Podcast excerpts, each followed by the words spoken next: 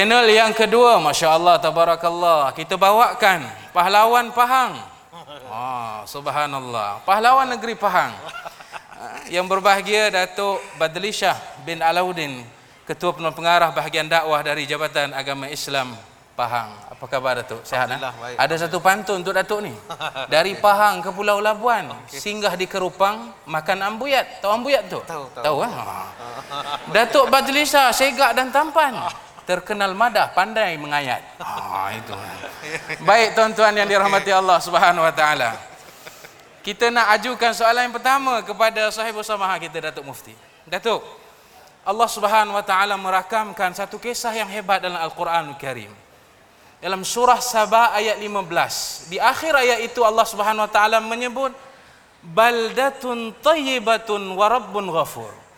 Mungkin sebagai mukaddimah kita pada malam ni Datuk. Boleh Datuk ceritakan kerajaan yang hebat yang dirakamkan oleh Allah dalam surah Sabah, kerajaan Sabah. Mungkin boleh sebagai sebagai satu renungan bagi warga wilayah persekutuan untuk melahirkan wilayah baldatun tayyibatun. Silakan Datuk. Assalamualaikum warahmatullahi wabarakatuh. Alhamdulillah wassalatu wassalamu ala Rasulillah wa ala alihi wa sahbihi wa mawalah amma ba'. Sahabat saya Saibul Fadilah Ustaz Syarizan, seterusnya Datuk Bat. Duyufunal kiram. Alhamdulillah pada malam ni kita nak bincang baldatun tayyibatun wa rabbun ghafur. Firman Allah Ta'ala A'udzu billahi minasyaitonir rajim Bismillahirrahmanirrahim. Laqad kana li saba'in fi maskanihim ayatun jannatani an yaminin wa shimal. Kulu min rizki rabbikum washkuru lah. Baldatun tayyibatun wa rabbun ghafur. Ayat ini memberi maksud bahawa satu tempat bernama Sabak yakni di negeri Yaman merupakan satu tanda yang cukup hebat. Yang mana di sana terdapat dua kebun yang cukup besar kiri dan kanannya di mana makanlah daripada rezeki Tuhan kamu dan syukurlah kepadanya. Bumi yang penuh dengan kebaikan dan juga keampunan Tuhan. Tuan-tuan dan puan-puan yang dirahmati Allah, Sabak ini merupakan satu kawasan yang terletak di Yaman. Sabak ini kalau kita baca dalam nas ilahi dia ada kaum namanya Tubba. Sabak ini juga dikaitkan dengan Ratu Balqis. Sabak ini kalau kita tengok dia mempunyai nikmat yang cukup luas dan cukup besar. Hebatnya Sabak. Sabak ini sahabat bila turun ayat-ayat berkenaan dengan macam ini dia tanya Nabi. Mengikut riwayat Ibn Abbas riwayat yang diriwayatkan oleh Imam Ahmad dan lain lagi yang kami nukilkan daripada Ibn Kasir rahimahullah ta'ala seorang lelaki pergi bertemu Nabi. Tanya Rasulullah sallallahu alaihi wasallam apa itu sahabat? Orang lelaki ke? Orang perempuan ke atau tempat ke atau apa-apa pun. Makanya Rasulullah sallallahu alaihi wasallam jawab sabak ini nama bagi seorang lelaki dan sabak ini dikatakan mempunyai tujuh uh, sepuluh orang anak. Di mana daripada sepuluh orang itu enam tinggal di Yaman dan empat tinggal di Syam. Ini mengikut riwayat Ahmad dan beberapa riwayat yang lain Ibn Abbas juga menyebut tentang riwayat-riwayat yang lain sebagaimana yang dinukilkan oleh Ibn Kasir. Cumanya saya tertarik apa yang dinyatakan nama sabak itu. Ada orang kata nama sabak ini ialah Abdul Syams Ibn Yashub Ibn Ya'rub Ibn Qahtan. Orang pertama cakap bahasa Arab Ustaz, Ya. mereka kata namanya Ya'rub bin Qahtan. Jadi sabak ni namanya Abdul Syams. Jadi bila nama Abdul Syam dinamakan dengan nama Sabak kerana dialah orang yang pertama dinamakan dalam bahasa Arab Sabak tu. Cuma menjadi kelaziman Quran sebagaimana yang disebut oleh almarhum Syekh Syarawi Dalam Quran tak boleh abdu selain daripada Allah. Sebab itu bila Abu Lahab namanya Abdul Uzza, dia sebut dengan nama. Sebagaimana tabbat yada Abi Lahab. Dia tak sebut Abdul Uzza. Begitu juga sahabat oleh kerana Abdul Syam, hamba kepada matahari. Dia tak sesuai. Maka dia sebut sabak dengan maksud orang yang pertama dinamakan dalam bahasa Arab. Allah Subhanahu wa taala bagi kepada sabak ini dengan satu kalimah yang dinyatakan laqad kana lisabaim fi maskanihim ayah. Bila sebut ayah di sini ulama kata ayat tu ada dua. Ayat yang manzurah dan ayat yang makruah. Yang manzurah ni kita dapat tengok. Dan makruah tu kita boleh baca macam Quran. Menariknya bila sebut ayat yang manzurah bila kata ayat ni maknanya satu perkara itu besar. Satu perkara itu menjadi tanda. Sebagaimana kata Abu Al-Atahiyah wa fi kulli syai'in lahu ayatun tadullu ala annahu wahidu. Pada setiap sesuatu itu ada tanda yang menunjukkan Allah itu Maha Esa. Betapa hebatnya sahabat ini Allah Subhanahu Wa Taala guna kalimah ayat dan peliknya di situ dia ada dua kebun besar. Tuan-tuan bayangkan kalau kebun besar macam mana? Kebun besar dalam sebahagian ahli tafsir kata nak ceritanya hebat negeri tersebut. Pohon kayu tu rendang kalau dengan pokok tu dia macam ke antara antara jalan tu macam boleh terlindung. Dan pokok tu siapa dia bawa bako besar jalan sahaja. Tak payah pergi kocok pokok tu. Jalan saja nak sampai hujung sana jatuh buah tu penuh baku. Maknanya memang tak ada dah di atas muka bumi. Hebat sangat. Kaya sangat hebat sangat. Tapi Allah Subhanahu Wa Taala kata kulu mir rizki rabbikum washkurulah. Makanlah daripada rizki Tuhan kamu dan syukurlah kepadanya. Tengok Allah bagi kita ni rizki kita syukur alhamdulillah. Allah bagi kepada kita nikmat kita syukur alhamdulillah. Tengok negara kita alhamdulillah. Orang cerdik pandai kata bagi manusia dua nikmat dia tak akan kisah dan dia buat tak kisah je. Maksudnya kalau ada pun dia selamba je. Tapi kalau hilang nikmat ini baru dia terasa. Nikmat pertama namanya nikmat sihat. Orang kecil mani kena potong kaki. Dia tak tengok kaki dia. Tapi selepas dia potong Dia tengok seribu kali kaki tu. Tengok, pas tengok, tengok, pas tengok, tengok. Dia Mani baru rasa terasa. terkilan tu. Rasa terkilan.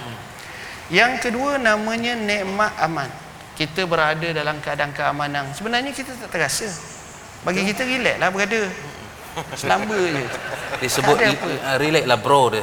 Relax lah bro Ha, Jadi maksudnya di situ kita tak akan kisah. Maka di negeri Sabak ini adalah satu tempat yang aman. Satu tempat yang hebat sehingga Allah utuskan rasul 13 rasul. Setengah riwayat Nabi banyak sangat. Ini Ibnu Kasir merakamkan dalam tafsirnya. Jadi saya nak ceritakan bila mana Allah Subhanahu Wa Taala suruh mereka ini bersyukur. Suruh mereka ini makan rezeki Tuhan dan syukur. Jadi kalimah syukur ni maha. Lain syakartum la azidannakum. Allah tak kata syukur tu menyebabkan nikmat kekal. Macam orang Arab bila dia nak bagi tahu suruh syukur dia kata wa bisyukri tadumun ni'am. Dengan sebab syukur nikmat tu berkekalan. Tapi Allah tak kata kekal, tapi Allah kata la azidannakum. Saya aku pasti akan tambah. La azidannakum nun di situ memberi man nakum nakum tu la azidannakum nun taukid nak nak nak bagi tahu mesti punya aku akan tambah. Maka bila mana kita sebut negara yang kita mahu baldatun tayyibatun wa rabbun ghafur tafsir yang disebut oleh para ulama menyatakan inistamrartum ala tauhid. Kalau kamu ikut tauhid betul-betul. Kalau kamu iman betul-betul. Kalau kamu taat kepada Allah betul-betul. Masjid kita imarahkan. Alhamdulillah dan tadi atau tengah hari tadi kita dapat merasmikan masjid dengan nama Kebah Duli yang Maha Mulia tuanku. Maka begitulah nak gambarkan sifat imarah sep- seperti ini menyebabkan Allah beri kepada kita nikmat yang kekal. Dua nikmat baldatun tayyibah wa rabbun ghafur. Negara yang baik mendapat keampunan Allah. Kalau kita dapat dua-dua ini, dunia ana yang punya. Alhamdulillah. Alhamdulillah tuan-tuan warga wilayah Persekutuan Labuan Masya Allah Tabarakallah Itulah kerajaan Sabak yang dirakamkan oleh Allah Datuk uh, pahlawan Pahang eh? Masya Allah Kita tahu bahawa kerajaan yang hebat yang telah dirakamkan oleh Allah Subhanahu Wa Taala. Ada satu poin disebut Warabbun ghafur. Satu anugerah yang sangat luar biasa Ustaz. Kalau kata Piramdi Kalaulah dia pasir Ini dia batu karang di tengah lautan. Jadi kita nak yang batu karang di tengah lautan. Lebih besar lagi yang disebut oleh Allah keampunan. Jadi boleh tak Datuk bagi tahu pada kita bagaimana nak usahakan bagi warga wilayah persekutuan khususnya Labuan ciri-ciri masyarakat yang menepati anugerah yang special ni Datuk. Silakan Datuk. Assalamualaikum warahmatullahi wabarakatuh. Assalamualaikum warahmatullahi Bismillahirrahmanirrahim. Alhamdulillahi rabbil alamin. Wassalatu wassalamu ala asyrafil anbiya'i wal mursalin wa ala alihi wa sahbihi ajma'in. Amma ba'du. Mengabat menghadap ke bawah duli yang maha mulia Seri Paduka Baginda Tuan Agong ke-15 Sultan Muhammad ke-5 dengan kehendak yang maha berkuasa bersemayam di atas tahta persekutuan dengan segala kemuliaan dan kebesaran. Ampun tuanku sembah patik mohon diampun dari jauh menjunjung duli sudah dekat langsung menyembah terangkat kadam jari sepuluh jari seperti susun sirih. Daulat tuanku patik mulai moga berkat melimpah ruah keberangkatan tuanku bererti sungguh sembah beradat patik nan junjung. Tuanku bak payung gemala gantih. Duli tuanku raja berdaulat mengambil berat hati rakyat mendapat sanjungan rakyat jelata raja dan rakyat berpisah tiada. Ambil tali panjangan tujuh kapal dagang tengah laut. Tuanku laksana tali yang teguh hamba rakyat tumpang berpaut Ampun tuanku sesungguhnya patik berasa begitu bahagia dengan keberangkatan hadir ke bawah duli yang maha mulia tuanku mencemar duli mengikuti huraian patik-patik dalam forum ini. Patik amat insaf akan segala kekurangan patik berhadapan dengan seorang raja pemerintah yang berdaulat lagi bestari yang sudah jauh perjalanan luas pengalaman sedang menyempurnakan amanah di tahta ketua negara sebagai Seri Paduka Baginda Tuan Agong ke-15. Patik bagaikan anak yang masih belum khatam ilmu pengajian Ibarat kail panjang sejengkal Ibarat kain pendek sehasta Sekadar busut tepi gunung Sekadar rehal menjunjung kitab. Justru kalaupun ada sepatah kalam Sebagai ayat yang boleh dijadikan ilmu Tuanku jugalah pendeta yang lebih utama sekali. Allah. Ampun tuanku patik mohon perkenan Bagi patik meneruskan bicara Atas mauduk melahirkan wilayah Baldatun Toyibatun Ampun tuanku. Hadirin hadirat yang dirahmati Allah sekalian Apakah ciri-ciri satu negara, satu bangsa yang mendapat ampunan daripada Allah Betul. Subhanahu wa taala? Surah Ali Imran ayat 134 Allah gariskan tiga ciri saja, senang saja. Allah Taala sebut allazina yunfikuna fis sarai wad dharra wal kazimin al wal afina anin nas wallahu yuhibbul muhsinin. Tiga. Pertama sekali Tuhan sebut orang yang dapat keampunan daripada aku ini orang yang yunfikuna fis sarai wad dharra. Orang tak kedekut. Nombor satu. Jadi kita sebagai warga wilayah persekutuan ini kita kena jadi nombor satu jangan kedekut. Tapi alhamdulillah al-fadhil ustaz ya, Ya. dalam konteks wilayah persekutuan kita ucap tahniah. Hmm. Terutama bab masjid. Masya-Allah luar biasa sekali. Alhamdulillah. Apa sebab? Kita di wilayah persekutuan masjid banyak. Kalau di Kuala Lumpur saja masjid kita ada 68 buah, surau ada 395, surau Jumaat ada 80, total 475. Campur dengan Putrajaya Labuan, total 583. Putrajaya ada dua masjid, 8 surau Jumaat, 25 surau biasa. Labuan saja 15 masjid, 15 surau Jumaat, 60 surau biasa. Masya Allah. Apa yang saya nak ceritakan, kutipan Jumaat paling tinggi sekali di Malaysia masih dipegang oleh wilayah persekutuan. Masya Luar Allah. biasa sekali. Mana-mana negeri tak boleh challenge lah. Orang wilayah ni tak kedekut langsung dari Betul. segi Dia pemurah tu, eh? Pemurah luar biasa lah. Ya, Sangat luar biasa. Saya bawa contoh. Bawa contoh. Ada satu masjid. Ini cerita habis sini. Jangan cerita korang. Ya. Ada satu masjid. Pecah rahsia takut pergi rompok pula masjid esok. Apa lah? Ada satu masjid. Panggil Masjid Bank Islam. Masya Allah. Masjid Bank Islam ni hmm. dia menara wakaf 34 tingkat mawik yang banner di atas tanah 1.2 ekar Jalan Perak dekat dengan KLCC. Dia panggil Surau Jumaat Ahmad Dauji Dada Boy. Oh. Di situ saja kutipan Jumaat dia satu minggu 30 ribu satu minggu. Baik, satu minggu bukan sebulan. Ini negeri lain tak boleh challenge. Orang Kuala Lumpur, orang wilayah, bab ni kita respect. Perangai macam ni Allah akan turunkan keampunan. Orang tak berkira dengan Tuhan. Bagus betul. Betul. Dekat saja dengan masjid Bank Islam itu ada satu masjid tak sampai satu kilometer Masjid Asyakirin. Dulu masjid Petronas. Petronas Serah Kejawi. Dia punya kutipan Jumaat ni saya cerita ni tengok depan mata ni. Kutipan Jumaatnya saja 22,000 seminggu. Subhanallah. Siap kutip duit pakai mesin macam pengguruk wang. Brrrr, Luar biasa. Minta Jenuh maaf. nak mengira ni. Jenuh nak ngira. Hmm. Punyalah. Sebab itu bila saya menengok keadaan ni, kata betul lah Tuhan sebut. Antara tanda-tanda sebuah negeri itu ada keberkatan, orang dia tak berkira. Tak kedekut. Eh, ni 30 ribu bukan senang oh. Betul. Masjid lain nak dapat kutipan Jumaat ni. Tabung lalu dia buat-buat tidur. Tidur. Dah lah kedekut. Nipu lah tu. La ilaha illallah. Kuala Lumpur cari. Cari. Dia menipu tu eh. Luar biasa. Itu belum kita Dia cerita. tertidur tu tu. Ya terlelap bang kali. terlelap. Tak belum kita cerita Majlis Agama Islam wilayah punya kutipan. Zakat dan macam-macam lagi Ya. Betul, betul. antara yang tertinggi. Sebab itu yang pertama sekali kita dah boleh nampak. Hmm. Kita ni insya-Allah dapat keampunan Tuhan sebab kita orang Kuala Lumpur ni tak kedekut. Ni nombor satu. nombor dua wal kaziminal ghais. Menahan marah. Ah yang ni masalah sikit. Ya. Orang wilayah suka marah-marah. Ah ni tak boleh. Kalau suka marah-marah Tuhan tak suka. Ha, ini kita kena baikilah sikit-sikit. Marah-marah ni, marah tak apa, jangan marah-marah. Olok-olok burung di laut, ogak-ogak burung di bukit. Senyum manis bagai di raut, jadi penawar hati yang sakit. Orang yang selalu marah-marah boleh sakit jiwa.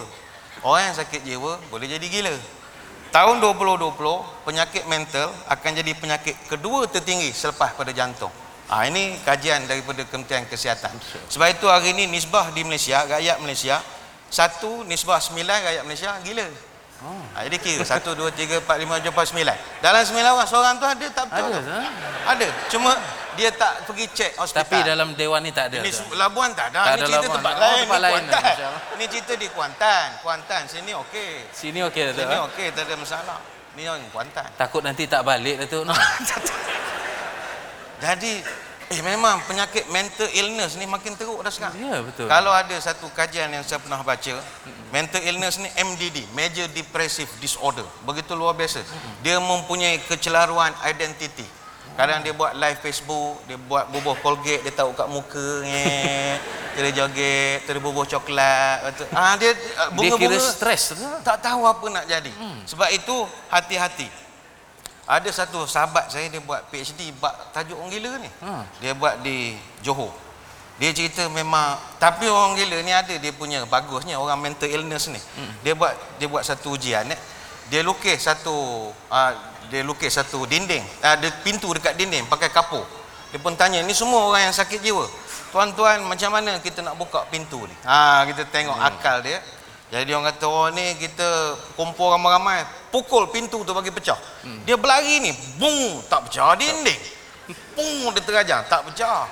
Tapi lah ramai-ramai ada seorang duduk diam je. Sahabat saya tanya, kamu kenapa tak join yang lain pecahkan dinding, Ya. pecahkan pintu? Hmm. Dia kata, sebab apa nak pecahkan? Kunci ada kat saya. Dia kata kita. Oh. Dia, dia ada kepala tak betul. Mana dalam dalam tak siuman tu ada cerdik dia juga. Cerdik je tu. ada cerdik dia juga. Tapi semua punca daripada marah-marah. Hmm. Jangan marah-marah. Marah-marah tidak menyelesaikan masalah. Dan ingatlah, apa juga perjuangan yang dilandaskan kepada marah dan kebencian tak akan dapat kemenangan. Sebab marah dan benci bukan sifat Tuhan, sifat setan. Setan dia suka orang marah dengan orang benci. Betul, betul. Tapi berjuang kerana Allah, berjuang kerana ikhlas agama bangsa negara akan dapat kejayaan. Kerana kebencian tak akan menang. Sebab itu Sukan C 2011 kita menang bola. Betul betul. Menang piala menang piala emas. Apa sebab? Sebab peringkat emas Sukan C. Ya. Lawan Indonesia. Indonesia pun semai ajak juga. Kita pun semai ajak juga. Macam mana kita boleh dapat pingat emas dia tak dapat? Hmm. Sebab 80 ribu penonton Indonesia datang ke Stadium Gelora Bung Karno bawa energi kebencian. Kita datang nak main, dia ugut macam-macam. Pemain kita masuk pakai kita kebal kan? Barakuda. Punyalah teruk masa tu ya. Masuk lawan naik kita kebal. Betul. Sebab semua nak kutuk nak, rupanya bila energi negatif Tuhan tak bersama. Allah. Tapi bila banyak berdoa, Allah akan bersama kita. Yang ketiga yang terakhir Tuhan sebut orang yang mendapat keampunan daripada Allah ini adalah orang yang walafina 'anil nas, mudah memaafkan orang. Kita hidup ni ibarat seikat bak sirih, serumpun bak serai. Kona-kona bergaduh-bergaduh pun Kuala Lumpur besar mana sangat. Kelai-kelai esok jumpa balik. Labuan lagi lah. Lagi lah tu. Esok jumpa balik. Lupa lagi. Jadi saya ingat kalau tiga perkara ni boleh dibuat, moga-moga dapatlah kita menjadi bangsa yang diampunkan oleh Allah Taala. Masya Allah. Wallahu a'lam. Alhamdulillah tuan-tuan puan-puan yang dimuliakan Allah. Kita balik pada sahih bersama kita Datuk. Uh, Sebagaimana masa kita amat terhad, kita nak minta Datuk bagi tahu bagaimana kita nak capai bentuk usaha yang boleh kita uh, ma- bersama bagaimana kita nak melahirkan sebuah wilayah baldatun tayyibatun. Ibu ayah sebagai role model, guru-guru orang yang diharapkan, anak-anak yang mentaati kedua ibu ayah. Bagaimana Datuk kita nak usaha yang begini kepada warga wilayah kita? Silakan. Terima kasih. Uh, Alhamdulillah uh, tadi saya merasa teruja kerana dapat mendengar sendiri taklimat daripada uh, yang berhormat Datuk Menteri Wilayah Persekutuan Datuk Seri Adenan Tengku Adenan cerita tentang bagaimana yang dinamakan perancangan untuk Labuan Jangka Masa Panjang 2030 dan juga termasuklah wilayahku akan datang. Jadi dalam perancangan tersebut kita nampak bahagian-bahagian yang dia bahagikan semua itu mengambil peranan masing-masing.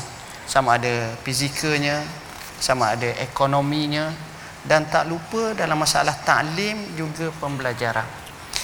Sebuah masyarakat dia akan naik kalau kita tengok zaman Nabi dulu maka dia ada dua hubungan yang penting hablum minallah dan hablum minan nas. Kita tengok zaman Nabi macam mana dia boleh membawa satu kebaikan yang hebat. Bagi saya perkara yang pertama ialah kita membina manusia dulu. Sebab bezanya Nabi dengan yang lain, bangsa lain ataupun kerajaan besar dunia lain, China balik ataupun Rom atau Parsi, mereka ini membina tamadun. Tapi bila Rasulullah sallallahu alaihi wasallam datang, Rasulullah SAW datang dia membina pembina tamadun, human capital. Dia bina orang. Bila dia bina orang, orang ni jangan nampak muka orang saja. Tapi dalam orang ni kena ada keorangan dalam orang. Dalam bahasa mudah insaniyatul insan. Manusia yang ada sifat manusia. Cumanya dalam Islam dia bukan sekadar macam tu. Dia tambah satu lagi ihsani.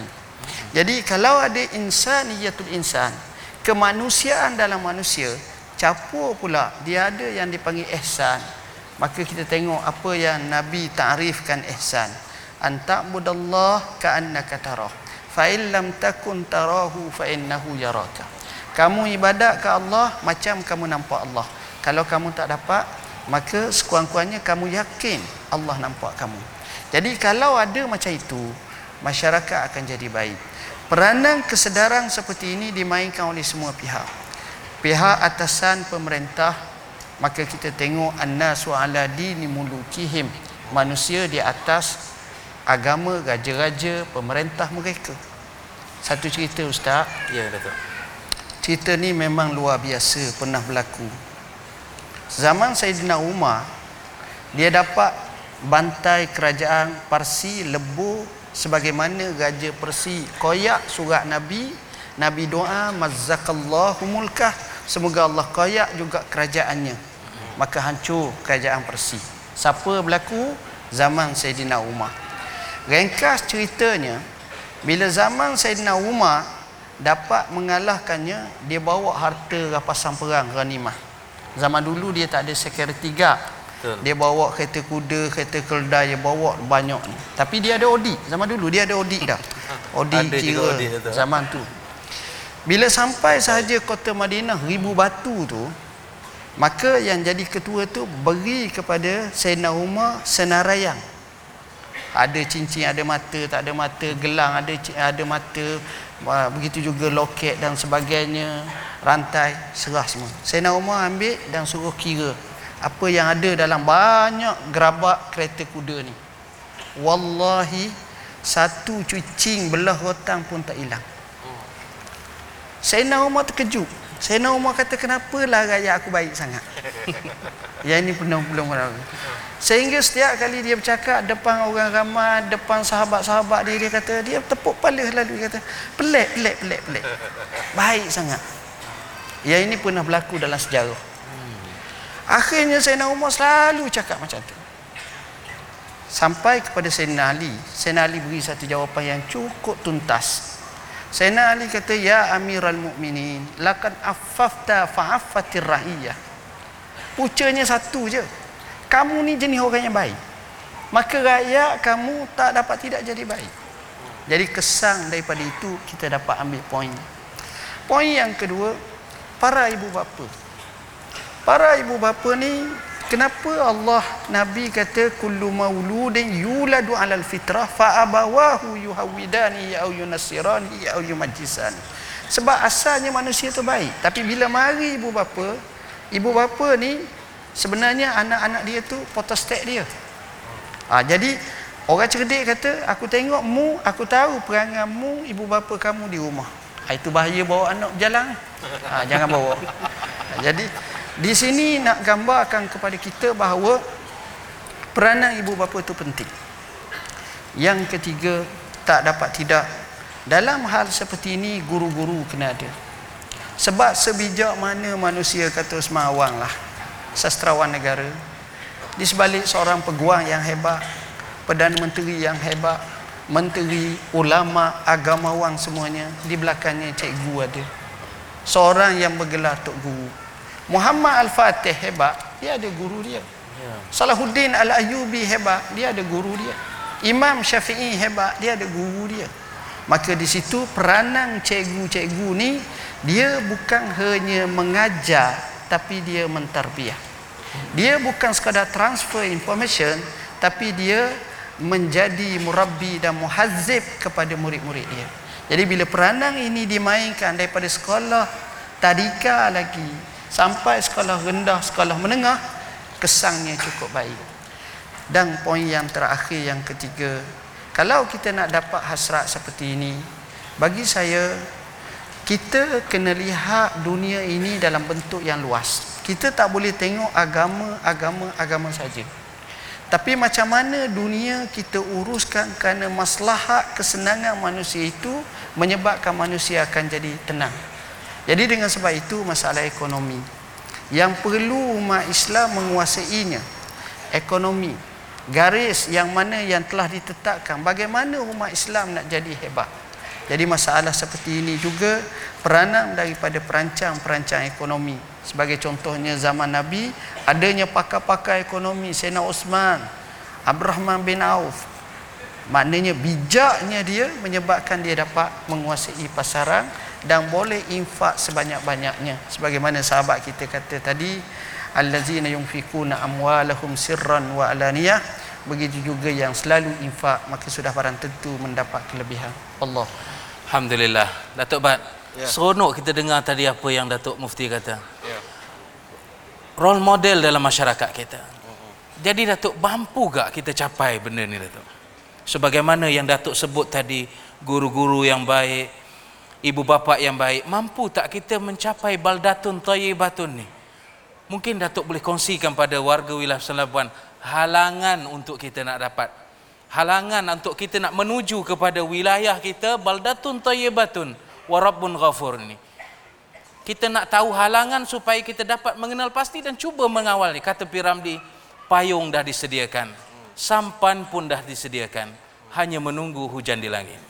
Silakan Ustaz. Muslimin muslimat yang dirahmati Allah sekalian. Halangan terbesar untuk kita mendapat rahmat daripada Allah adalah bila kita sama kita berkelahi bergaduh. Betul. Sebab itu para sahabat Nabi kalau nak mengajar kelas Dia tanya dulu, siapa sini ada kelahi-kelahi? Kalau kelahi keluarlah daripada majlis. Kelahi dengan mak saudara ke kelahi dengan tu keluar daripada majlis. Sebab dia kata nanti rahmat tidak turun. Sebab itu nombor satu sekali kita sama kita kena menjaga ukhuwah Islamiah. Jangan sampai beriman di mulut tapi hati berlumut. Beriman di lidah tapi hati menyalah. Lidah cabang langkah menyilang. Cakap belecoh perangai tak senonoh. Ke tengah memfitnah, ke tepi berdengki. Ke laut menghasut, ke darat mengumpat. Ke atas mengampu, ke bawah melapah. Ke hulu menipu, ke hilir menyindir. Ke gunung menyombong, ke lurah menista. Duduk mengutuk, tegak membengkak. Berbudi mencaci. Eh, tiga hari tak habis lah Panjang sangat. Panjang sangat lah. Panjang sangat lah. Panjang sangat. Baik itu kita sama kita nombor satu. Kita jangan kelahi. Betul. Yang kedua, dalam konteks warga wilayah. Labuan, Terajaya, Kuala Lumpur. Saya ingat kalau nak mendapat berkat dan rahmat daripada Allah selain pada soal perpaduan, amalan ibadat kita sendiri mari kita tingkatkan. Berkenaan dengan ibadat amalan ni, saya nak kongsikan ada satu pesanan yang diberikan oleh seorang wali songo. Ya. Namanya Sunan Bonang. Ha, Sunan dia wali songo ni sembilan wali. Ya. Tak semua Jawa. Sunan Bonang ni dia Champa, Vietnam Selatan. Cek Kelantan eh. Cek Kelantan. Sampai eh. ke timur Sunan Jawa? Bonang. Dia dakwah sampai ke tanah Jawa. Masya Allah. Yang Sunan Jawa seorang je Kali Jogo. Kali jaga. Ha, Sunan Kali Jogo tu Jawa. Yang lain campur-campur. Arab ada apa semua. Jadi Sunan Bonang ni dia dakwah pakai tembang-tembang mojopat macam-macam lah. Dia pesan hidup kita ni kalau nak dapat rahmat Allah dunia sampai akhirat kata dia tombo ati iku lima perkarane kaping pisan maca Quran lan maknane kaping pindo salat wengi lakanono kaping telu kang soleh kumpulono kaping papat kudu utang kang duwe. Kaping limo jikir wengi kang suwe. Salah sawe jine sapa bisa ngelakoni? Mugi-mugi Gusti Allah nyembadani Tak kata. faham Ustaz. tak paham juga ya sini ramai Bugis ya Ramai juga. Oh, rumah Bugis. Apa nama? Dia dulu kalau Wali Songo, Ya. kalau Sunan Kalijogo dia dakwah pakai tembang mojopat. Lepas tu saya ingat selawat beramai-ramai ni kita tukar yang Wali Songo punya start juga. Oh. Contoh dia buat lagu Lir Ilir. Lir ilir, li ilir, tandure wusu milir tak ijo, royo royo. Itu Sunan Kalijogo tu. Arab tiru lagu tu buat lagu. Ya iya. Ada keturunan Jawa ya, tak? tak, tak setitik daram. Tak ada cerita je ni. Ni cerita je ni. Mana ada Jawa faham? Faham tak ada Jawa. Dia Arab tiru lagu tu buat lagu Ya Taibah kan? Ya Taibah, Ya Taibah. Arab tiru. Arab bukan Jawa tiru Arab. Arab tiru Jawa. Bayangkanlah punya terror orang Jawa dulu lah punya cerita. Dia buat lagu gundul-gundul pacul. Gundul-gundul pacul, gembelengan, nyungi-nyungi wakul-kul keleleng. Itu semua dakwah. Dakwah. Termasuk yang Sunan Bonang ini, dia buat tombok hati. Pertama kata dia, kalau kita nak berjaya dunia akhirat, uh, kaping pisan moco Quran lan maknane. Baca Quran jangan tinggal. Bacalah Quran. Tetapi katanya lan maknane mesti dipahamkan maksudnya. Jangan sekadar dibaca, ditaranumkan, tapi mesti difahami. Ini juga kita ucap tahniah kepada wilayah persekutuan di bawah kementerian, di bawah menteri kita. Banyak program-program Quran dibuat di, di Putrajaya, banyak majlis dah tadi kita ada khatam Quran. khatam Quran. Quran perdana macam-macam. Benda ni barakah. Memang nilainya tak nampak waktu terdekat tapi jaga masa panjang barakah daripada Allah. Quran jangan tinggal. Nombor dua, kaping pindo solat ungi lah kanono. Semayang malam jangan tinggal. Allah. Ini juga kita ucap tahniah kepada wilayah persekutuan. Tidak di luar sejalah bahkan di Putrajaya, di Kuala Lumpur. Masjid Alhamdulillah di bawah pimpinan Sohibul Samah Mufti kita pun hidup sungguh masjid. Dan kami pun selalu pesan pada masjid-masjid. Kalau masjid tak lead buat kiamulan, orang takkan buat. Biarlah masjid kita buat, nanti orang datang. Betul. Tak ada orang pun tak apa. Lama kelamaan barakah semayang malam. Sebab kalau nak minta tolongan Tuhan, kena selalu telefon Allah Taala ni.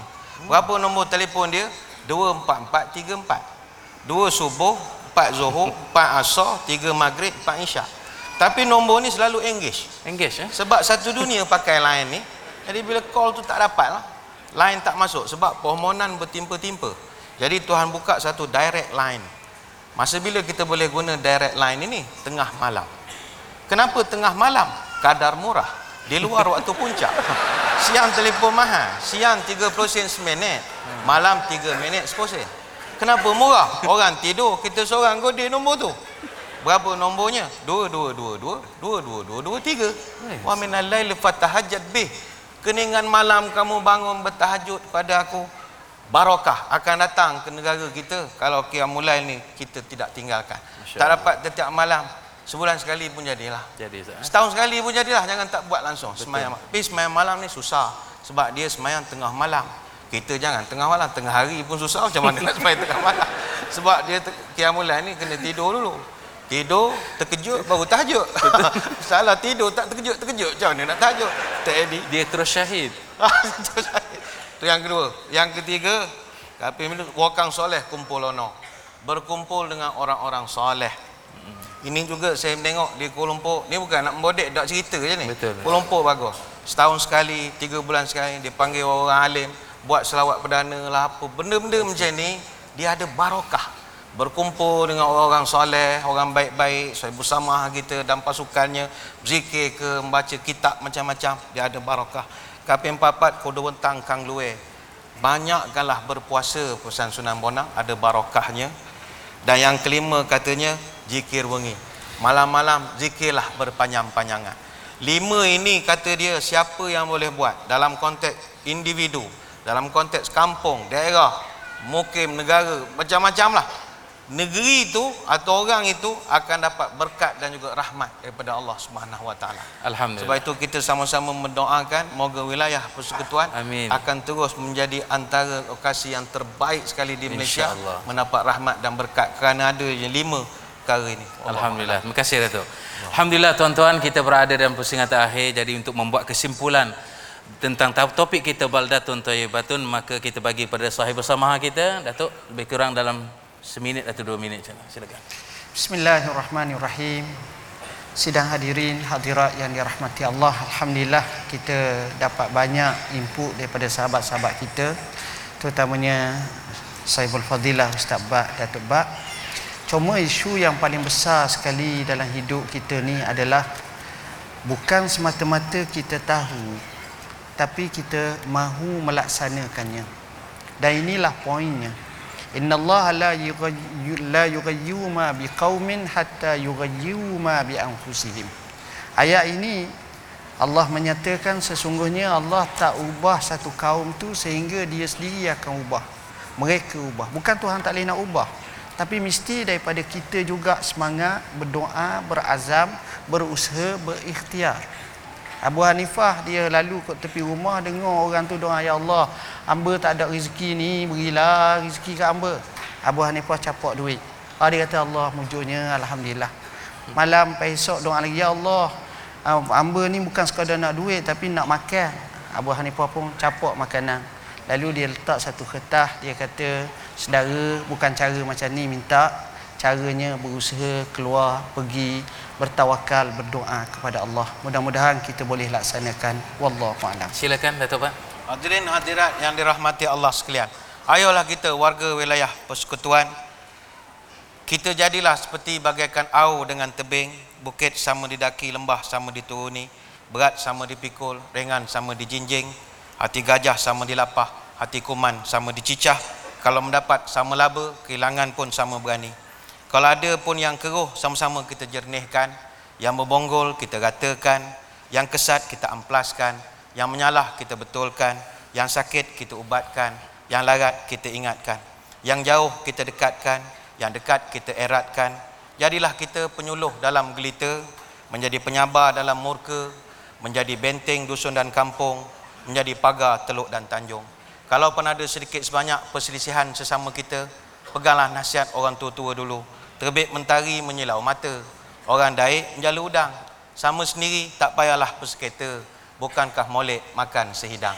Moga-moga kita dapat manfaat daripada perjumpaan da- daripada majlis kita ini. Wallahu a'lam. Alhamdulillah tuan-tuan puan-puan yang dirahmati Allah Subhanahu wa taala. Ribuan terima kasih buat kedua panel kita pada malam ini juga pada penganjur majlis ilmu kita iaitu Kementerian Wilayah Persekutuan dan pelbagai agensi yang terlibat Alhamdulillah bagi menjayakan majlis kita pada malam ini. Khusus buat warga wilayah Persekutuan Labuan juga tetamu-tetamu para jemputan khas terima kasih banyak-banyak. Semoga kita beroleh manfaat ke arah wilayah Baldatun Tayyibatun Warabbun Ghafur. Burung aik belum lagi habis pengurusi ha, ikan puyuh daun selasih thank you dan terima kasih. Ha, jadi saya serahkan semula kepada pengurusi Majlis Pemerintahan Mutatakan dibuat berkasi atas program ini.